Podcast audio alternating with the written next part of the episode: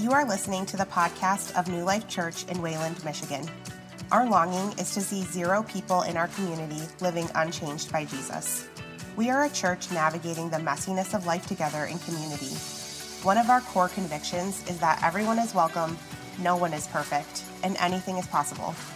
I hope you know there is a place in the family for you here. For more information on gathering times and location, check out our website but for now, I hope God speaks powerfully to you through this word. Good morning, everybody. How is everyone doing this morning? Awesome. Yeah, you guys are alive, awake. I love it. Uh, hey, just as we dive in here this morning, we're in uh, week two of a series that we're calling Kingdom Culture, where throughout the summer, we're tracking through the parables of Jesus. One of his most common methods of teaching was through some really, really brilliant stories uh, that we get to dive into and really look at how the rubber hits the road for what Jesus taught for our lives here today. And so, if you weren't with us last week, or even if you were, I just want to remind you that uh, with this series, we have a companion devotional that we are working through. And so, this is really cool because it's, uh, it's one devotional a week that just digs a little bit deeper into each of the messages and kind of takes it from a, a different angle than what we cover here on Sundays. And so these are free. They're printed out in the lobby. Feel free to take one or a couple with you. And uh, if you're joining us online, they're also available for free to download at newlifewayland.org slash summer. So we'd love to have you track with us in this series in, in that way. And so the other day, I walked into uh, my girls' room and they were having a bit of an argument, a bit of a fight with each other. And my girls are five years old and seven years old, and kids that age never fight, right? Now, they were in a little bit of an argument with each other, and the argument went something like this I'm the most beautiful, you're the second most beautiful. And then the other one would say, I'm the most beautiful, you're the second most beautiful. Kind of went back and forth. I'm the most beautiful. No, you're the second most beautiful. And this like back and forth between them. And I walked in like any dad would do, and I said, Y'all be quiet. Your mother's the most beautiful. No, that's not. I w- don't clap because I wish I would have said that. That's not what I said. What I said was, you know who the most beautiful is? It's the one who treats the other with the most kindness and who loves the other one the best. And that's kind of where I went. My wife told me in first service she liked the first answer uh, better. Probably would have been the right answer. But hey, that's not a totally bad dad thing to say, right? The, the one who's the most beautiful is the one who loves the other one the most. And so they both sat there after I said this for a moment and they looked at each other, and a brand new fight broke out. You're the most beautiful. I'm the second most beautiful. No, you're the most beautiful. I'm the second. And like this new fight, and I just throw up my hands. I'm like, guys, you guys are hopeless. And I walked away. In that moment, though, I'm reminded that we are not always good at loving each other, are we? I mean, that's not really something we need to think about much to be convinced of. Sometimes our love for one another is self serving. Sometimes it has hidden motives. Our love can be motivated by guilt, it can be motivated by obligation. Our lack of love can stem from apathy or laziness. And the question I want to ask us here this morning, it's a really important one, is what if admitting we don't love well is actually the first step to learning how to love well? What if admitting that we are not naturally good at loving other people is the first step in not only loving well, but receiving real, perfect love? Today, we're looking at a really, really famous story from Jesus. And if you've grown up in the church, and even if you've never stepped foot in a church before, chances are you've heard some version of the Good Samaritan. Right? This story is one that even that that term good samaritan has become synonymous in our culture at large as someone who's a do-gooder right? Someone who sees someone in a ditch. It's almost become this fable about just being a kinder more like nicer person towards other people that if you see someone in a ditch you should go and help them.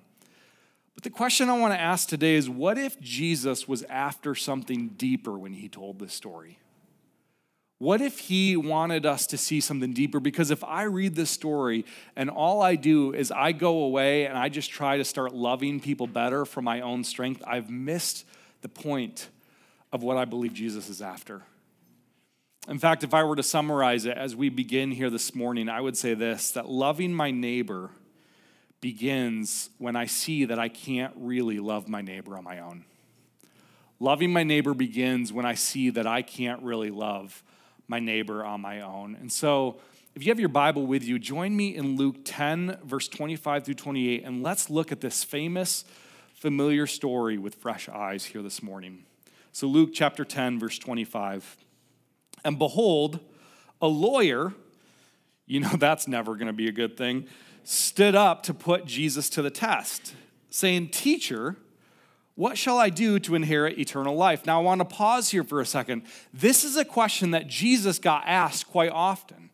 If you were with us last week, we briefly touched on the rich young ruler from Mark 10 who came to Jesus and he asked him the exact same question What must I do to inherit eternal life? And Jesus' response is this He said to him, What is written in the law? How do you read it? And the lawyer answered, You shall love the Lord your God with all your heart and with all your soul and with all your, uh, my, uh, sorry, lost my spot there, and with all your strength and with all your mind, and your neighbor as yourself. And Jesus said to him, You have answered correctly. Do this, and you will live.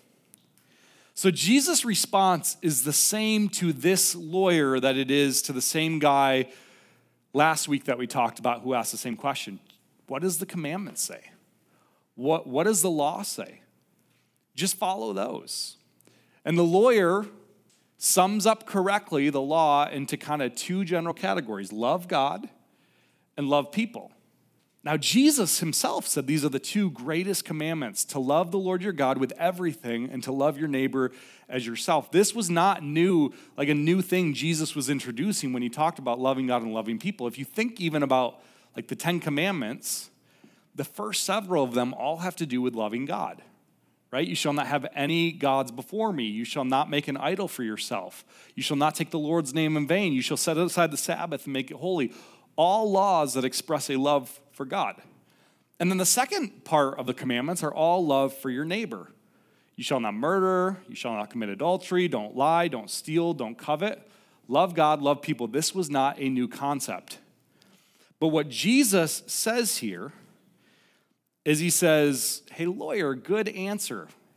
You got the right answer. Now go and flawlessly do that, and you'll have eternal life. Full stop, End of sermon, awkward stare, right? Jesus is so brilliant because he's so simple, he doesn't complicate things, and he's so sassy in the same breath. Just flawlessly follow the law, lawyer. You're a lawyer, you know the law. Just be perfect, and you'll have life. But this is a sneaky little lawyer who uses a sneaky little lawyer tricks on Jesus. And this is what it says next, verse 29. And this might be the most important statement. But he desiring to justify himself.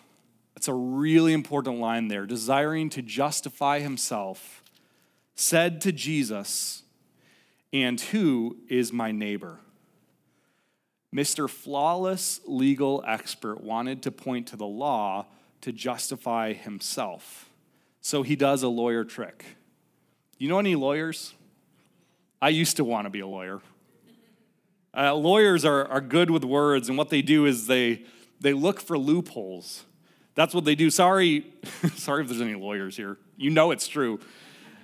So he's like, What do you mean when you say, like, neighbor? Well, how would you define that? What do you actually mean? Keep in mind, he's trying to justify himself in this moment. In other words, I, I think I'm pretty good at this. I, I think I'm pretty good at loving my neighbor. We do the same thing today, don't we? If you poll the average person, you know that 90% of people believe that they're more loving than the average person? 90%. There's all kinds of ways we try to justify ourselves in the area of loving our neighbor. We, we say things or walk through the world with statements like, I treat people pretty well who treat me well, or love thy neighbor as thyself, but choose thy neighborhood carefully right? I consider myself a kind person. I don't carry prejudice. I'm tolerant. I love everybody. I don't judge anybody. Can I just point out for a second that we have so lowered the bar of God's standard of love that we think, we think tolerance is a suitable substitute for a God who says, agape your enemies. In other words, be willing to lay your life down for your enemies. We have substituted cheap substitutes for a God who says, My love is self sacrificial. It lays its life down. It seeks the well being of others, even at my own harm, even at my own expense. And we've settled for, let's just kind of. Let's just kind of indifferently tolerate each other, and we'll call that love.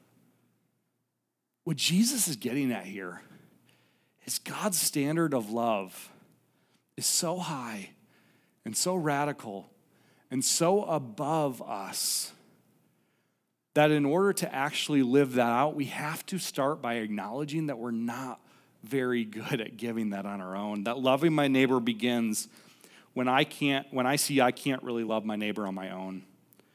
In other words, until you see you're incapable of giving love on your own strength, you're incapable of love. Real love begins when you see that you don't have real love to offer within yourself and by yourself. So the lawyer asks this question Who is my neighbor? And you gotta love Jesus' response. He does this all the time. You ask a simple question and he breaks into a story, right? Anybody have that grandparent that's like, when I was a kid and it's always a story about everything? This is Jesus in this moment. He breaks into this story, and this was a familiar story for this lawyer. He would have heard stories like this. In fact, some even say like they believe this particular parable, if any were true, this would be one that would be actually true or feasible happening. And so Jesus breaks into the story. He says, Imagine that there's a guy and he's traveling. He's traveling from Jerusalem to Jericho on this Jericho road, and the, the sun is beating hot on his neck. And he's heading home carrying food for his family. And every twist and turn, he is terrified. They did not call this road the way of blood for no reason. Because on this road, every twist, every turn, every nook and cranny had the potential to be containing gangs and looters and robbers and thieves that would often jump out on innocent travelers and murder them, and if not murder them, steal everything from them and leave them for dead. And so, as this guy is traveling, he rounds a bend in the road, and all of a sudden, a gang jumps him. And they take everything he has, and they beat him to within an inch of his life. And he's laying there unconscious on the side of the road, clinging to his life. And two separate Jewish guys come walking by. The first is a priest, and the second is a Levite. Now, if you were a Jewish person hearing Jesus tell this story, this is kind of like three guys walking to a bar kind of scenario, okay? So, like, in Jewish consciousness, it would have been really familiar to have three people in order in the temple system. It would have been first priest, then Levite, then Jewish commoner. And so Jesus is using this familiar pattern, this familiar rhythm as he's telling the story priest, then Levite. And what happens is they walk by and they're faced with a legal dilemma. I love how Jesus does this as he's sharing the story with a lawyer.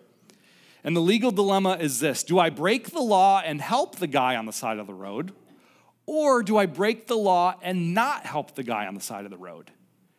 You see, either case, to help the guy or to not help the guy, meant breaking the law that Jesus had just referenced with the lawyer a moment ago. See, to help the guy meant going towards someone who was unclean. It meant a deep violation of, in some ways, a love for God because it meant I had to become unclean I would be ceremonially unpure to worship or lead others in worship, and it was a big cost to myself to go help the guy. Add on top of that, if I'm a priest or a Levite, I'm most likely carrying food home for my family or loved ones or community. And if I brought my food close to that dead body or that person that appeared to be dead, and that would mean I'd have to throw away all that food because that would be considered unclean as well. There was a grave cost for these first two guys to go and help this neighbor. But on the other hand, there's also Jewish laws that require that you do help your neighbor who's in need, that you help the person who's destitute, that you help the person who's desperate on the side of the road. And so Jesus creates this brilliant legal kind of catch 22 for this lawyer that basically says if you want to inherit eternal life, follow the law flawlessly. And what Jesus is saying in this moment is he's saying if you want to get into heaven, if you want to be saved, love perfectly, and then God will accept you. Love God perfectly, love your neighbor perfectly. I dare you, lawyer, love perfectly. And the point of the story is he can't. The lawyer can't love perfectly. He doesn't have perfect love to, be, to give. Jesus is saying to the lawyer, and he's saying to those of us who think we're 90%, in that 90% who think we're more loving, that you're not as loving as you think you are. That you can't even agree on what love is, much less practice it perfectly to my standards. Let's put ourselves to the test because what Jesus does here is he gives kind of this kindergarten level neighboring test right? This, this priest and this Levite, they should have kind of known what to do. It's like basic level neighboring. And I want to just put ourselves to the test here for a moment as well to see how well we do on a kind of kindergarten level neighboring test. Is that okay? kind of an indifferent nod. Okay, sounds good. Uh, so let's put this up here. I call this the chart of shame. and basically, what I want to ask you to do in this moment is you live in the center house in your neighborhood, and around you are eight other neighbors. Now, some of you are thinking to yourself, well, I live in the country. Well, so do I, okay? I have eight other neighbors around me. Just think of some houses near you. Or I live in an apartment. You have, you have eight neighbors around you. I want you to go through around each of those yellow houses and just see how many people that you can name that live around you. How many of those homes do you know the names of the people that live in them? Let's up the ante a little bit on it. Do you know something about each of their stories that you wouldn't necessarily know just from looking at them, right? So they drive a blue car, doesn't count, but like their kids' names are whatever it might be, or they do this for a living. You know something about each of them that you wouldn't know unless you had a conversation with them. So if I'm honest, my number hovers around the five of eight mark. And I honestly think that probably our community, especially being in a small town, is better than most at this test. But at the same time, if you continue to go layer after layer deeper, at some point we're going to hit a point where we realize our love fails. Our love is not perfect. Our love has limits. You know, when I think about this, and the reason I jokingly call it the chart of shame, which please know I'm not here to shame anybody, uh, except maybe myself, but um, I'm not always very good at this either. Like, I oftentimes will walk my wife through my sermon ahead of time, and she goes, You gonna tell people how bad this you are at this? Sure, thanks, Sam. Love you too. But it's true. I mean, and I know we blame a lot on the pandemic, but like I feel like COVID has made me more of a recluse than I used to be. I think we've isolated ourselves in different ways that are actually killing us. And there's a lot of data and research around that. Like, like I just I just wonder how are we doing when it comes to God's standard of perfect love? How are we doing? And what I want you to see and I want you to feel and I want you to know is that at some point, every single one of us fail in comparison to God's standard of perfect love. That learning how to love my neighbor begins with acknowledging that I don't love my neighbor all that well on my own. And then what Jesus does is he almost he basically says, "See lawyer how you fail the kindergarten level neighboring test." I'm going to now show you a law school level neighboring test to show you how desperately we fall short of God's standard of love and neighboring. See, keep in mind, in the lawyer's mind, okay, the priest walked by and he didn't help the person, the Levite walked by and he didn't help the person. The next person that's going to come is the Jewish commoner, because this is the order, right? Three guys walk into a bar. This is the order of things. And so he's thinking to himself, oh man, Jesus, he's a man of the people. He's going to, you know, it's the Jewish commoner. And all of a sudden, Jesus goes, and then a Samaritan came. Verse 33, you pick up the story here. But a Samaritan, as he journeyed, came to where he was, and when he saw him, he had compassion on the man who was beat up. He went to him and bound up his wounds, pouring on oil and wine. Then he set him on his own animal and brought him to an inn and took care of him. And the next day he took out two denarii and gave them to the innkeeper, saying, Take care of him, and whatever more you spend, I will repay you when I come back. Now, we read this and maybe we don't bat an eye at that, but the level of vitriol and hatred between Jews and Samaritans could not be overstated. This is a hundreds and hundreds of year old conflict and tension that existed between these two groups of people. I was trying to, was trying to think of like a modern day equivalent that would carry the same shock factor as to what Jesus was getting at here. I even had to filter this through some of our staff to make sure like people weren't going to storm out after I use this example, but I want you to feel the level of tension that Jesus is creating here in this moment. Imagine someone like Ben Shapiro. He's beat up and left on the side of the road. He is Jewish, so it works, right? And he's, he's left on the side of the road. And then all of a sudden, Jesus says, and then Dylan Mulvaney came walking down the road.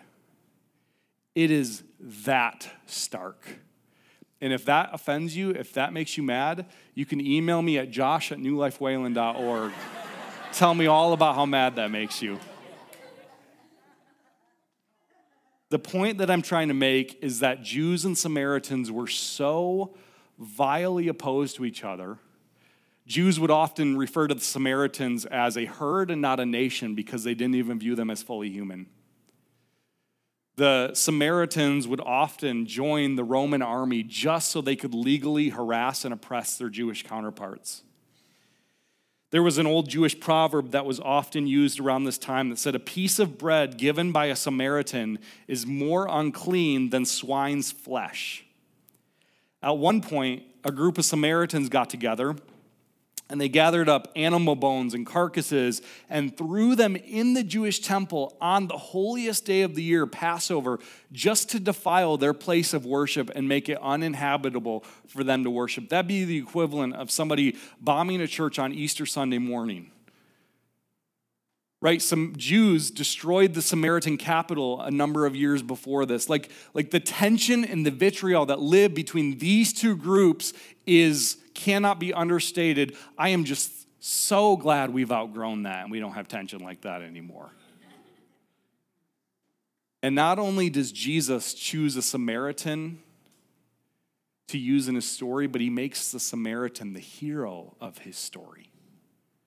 He flips the whole thing on his head and then he asks the question back to the lawyer in verses 36 and 37 Which of these three, lawyer, do you think proved to be a neighbor to the man who fell among the robbers. He said, The one who showed him mercy. And Jesus said to him, You go and do likewise. I love how the lawyer responds. I imagine gritted teeth. He can't even say the name Samaritan. He's just like the one who showed him mercy. That dog, that animal, the one who showed him mercy. And then Jesus flips it and he says, Go and do likewise. The Jewish lawyer wants to know who counts as his neighbor, and Jesus, in turn, reveals the heart of God for sinners and sufferers. See, for the lawyer, God is the God of Israel, and his neighbors are fellow Jews. But for Jesus, Israel's God is the God of grace for the entire world, and his neighbor is anybody that has a need. Anybody with a need. Jesus takes us to law school level neighboring by telling us that our enemy is our neighbor in his community. He flips our understanding of what it means to be a neighbor on its head. And, and some of us, we come to a story and we, it's easy for us to say, Well, I haven't come across a wounded terrorist lately. Next time I do, I'll, I'll take good care of him. Right? We go right to the law school level neighboring, we go right to the enemy portion. But what if Jesus is actually calling us to start with the kindergarten level neighboring?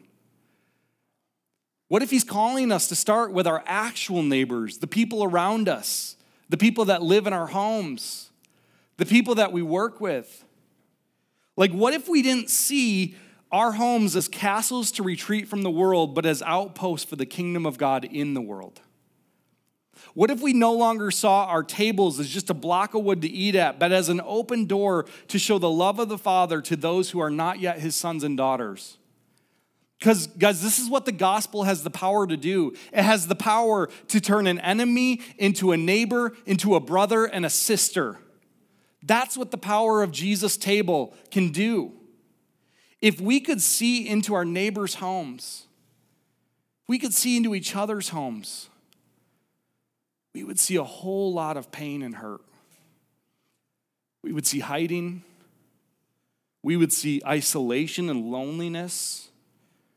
We would see people who are longing for the perfect love of the Father. And this is the key to the entire story. Don't miss this. Loving my neighbor begins when I see that I can't really love my neighbor on my own.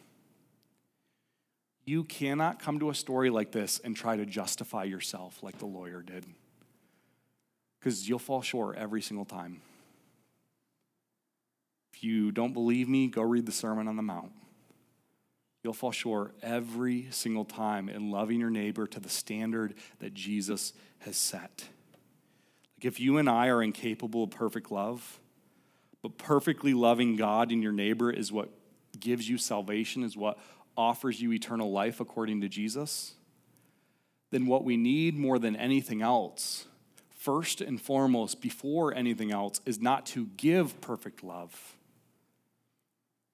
it's to receive perfect love. See, when we read this story, it's easy for us to put ourselves in the position of the lawyer or the priest or the Levite or the Samaritan, even. But before any of those things, we're not any of those people.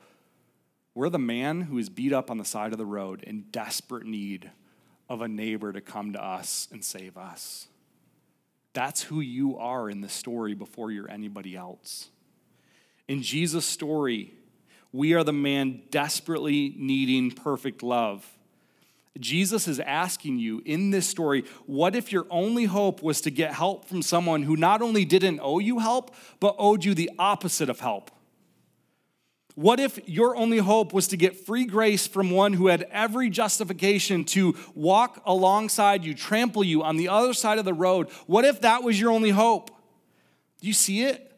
Love is impossible apart from God. We are all the man dying on the side of the road, and Jesus came as the God man into our dangerous world as our enemy. The Bible says, in our sin, we are enemies. We are fundamentally opposed to who God is because of our sin. We are the Samaritan and the Jew dynamic when it comes to God. Every single one of us. But God, who is rich in mercy, who was moved with compassion, came to us and showed us perfect love, not at the risk of his own life, but at the cost of his own life. Jesus is the great Samaritan, and his death on the cross for you and for me is evidence that he chose to be a neighbor to his enemies first, so that his enemies could become brothers and sisters. That's you, that's me. And before you have any hope of giving this type of love to somebody else, you have to first receive it on your own. You have to receive it for yourself. 1 John 4 9 through 11 says it this way It says, God showed how much He loved us by sending His one and only Son into the world so that we might have, what does it say there? Eternal life. It's the same question the lawyer asked through Him. This is real love. Not that we love God, but that He loved us and sent His Son as a sacrifice to take away our sins. Dear friends, since God loved us that much, we surely ought to love each other. Loving my neighbor begins when I see that I don't have real love to give on my own, but it, it happens when God's love has been so deeply transformative in my life that I see people with different eyes than I would otherwise. When I see people with needs or even people who have wronged me, and my, my first response is not to want to do them harm in return, but to actually offer mercy and grace and forgiveness. Like, that's what it means to learn how to love our neighbor.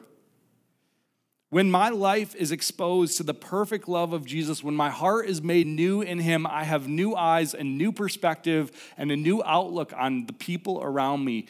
Everything fundamentally changes. So, the question I want to ask you this morning as we close is who in your life needs this perfect love? Who in your life needs this perfect love? Is it a neighbor?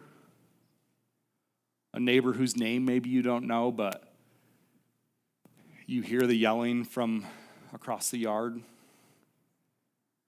Is it a coworker who comes to work grumpy every day and doesn't necessarily scream, "Hey, love me, have compassion on me"? Is it the the spouse living in your own home, in your own bed? Who in your life needs perfect love? For some of us here, I imagine the person coming to mind is you. Some of you here have not yet experienced the perfect love of a father who saw you on the side of the road, buried in your own sin buried in your own shame, and who came into our world at great cost to himself and lifts us out of the mud that we find ourselves in and sets our feet on solid rock. Some of you have not experienced the healing power of the shame that you carry that can only be healed in the person of Jesus Christ. Some of you are carrying the weight of your own sin, the weight of the things that you've done, are doing, will do and we often think of this word repentance as like a dirty word, like you got to feel a ton more shame. All repentance means is that I see this thing in my life, it is weighing me down. I'm going to give it to Jesus and I'm going to turn the other way and run towards Him, not towards my sin. It is a key to freedom in your life. This is perfect love, friends. And it's the love Jesus came to offer you, it's the love Jesus offers me. I'm, I'm so proud of our church right now. Um, a couple weeks ago, and, and I've shared this briefly, our, our, uh, we lost a family member to suicide. And it was Sam's cousin, and her family lives right here in Wayland, right by the park out there. And there's not much of a church background in her family, not much faith background. And um, Sarah Ruckus, who's our care coordinator here at the church, just decided that she was going to start a meal train. Literally, strangers from New Life Church bringing food to somebody's house who had just gone through an outrageous loss. What could go wrong? and, and I'll just say, like, we've heard from our aunt over and over again the outrageous love of New Life Church. A love that she's not experienced before. A love that's confusing to her because it's new a love that's intriguing to her, a love that's getting her asking questions about who this Jesus person is. You don't even know her. And you're showing Jesus' love to her. Let's make that the everyday order of our lives. Like there's certain kinds of love, guys, that only come and are only motivated from the heart of God. An obsession with people around you who are far from God, who are lost and hurting and drowning in their own shame and their depression, man, that's a love that does not originate with me. It's a love that can't originate with me. It's a love that can only flow through me for other people. And so when Jesus says go and do likewise, he's not saying pull yourself together, try harder, and just be kinder. He's saying, No, see yourself on the side of the road in desperate need of perfect love so that you can become a conduit of that perfect love for other people. And so the challenge today, it's practical, guys. Who in my life needs perfect love? Take one step in relationship towards a neighbor around you. If you don't know their name, your homework this week is to find out their name. If you know their name but you don't know their story, your homework this week is to have a conversation, learn more about who they are. Some of the most beautiful times in ministry that I've experienced is just sitting with people in their homes and hearing their stories. Oh, it just fills my heart so full. And the, the call of the church is for every single one of us to do these things. If you know their name and you know their story, and you haven't had an opportunity to share your Jesus story with them, look for opportunities this week. Don't try to force it, don't make them a project, none of that weird stuff, but just pray for God to have, provide opportunities for you to share your own Jesus story with them. This calendar that we created is a great place to start for loving your neighbor well. On the bottom section here, in the red section, there's specific calls for us as a church to do things as simple as pay it forward for the person behind us at Big Dipper. Throw a neighborhood block party. Just get people out of their shells and come on out to have some good food or share the gospel, share Jesus with somebody. To bring a friend to church in the park service next week. Take a step to love your neighbor because when we have experienced the perfect love of God, our only natural response is to want to offer that love to those around us. Let's pray together. Jesus, we thank you for your perfect love. As 1 John 4 says, perfect love casts out fear. It moves old things out so that new things can move in. So, God, may we be a people, may we be a church whose hearts are so full of your love that when we see people around us who are far from you, who are lost, who are in self destructive patterns, God, may our heart bleed like yours does. God, when we're quick to make assumptions about other people's lives and other people's stories, when we don't have the full story, God, give us your eyes of compassion for people. Eyes that just yearn to see people experience healing and wholeness in you. And God, I also pray for people here who have not yet experienced that perfect love for themselves. God, may you soften our hearts to receive what we cannot give on our own.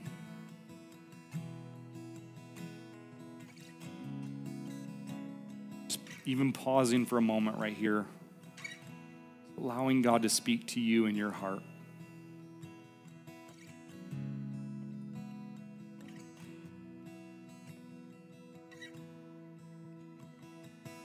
God, we just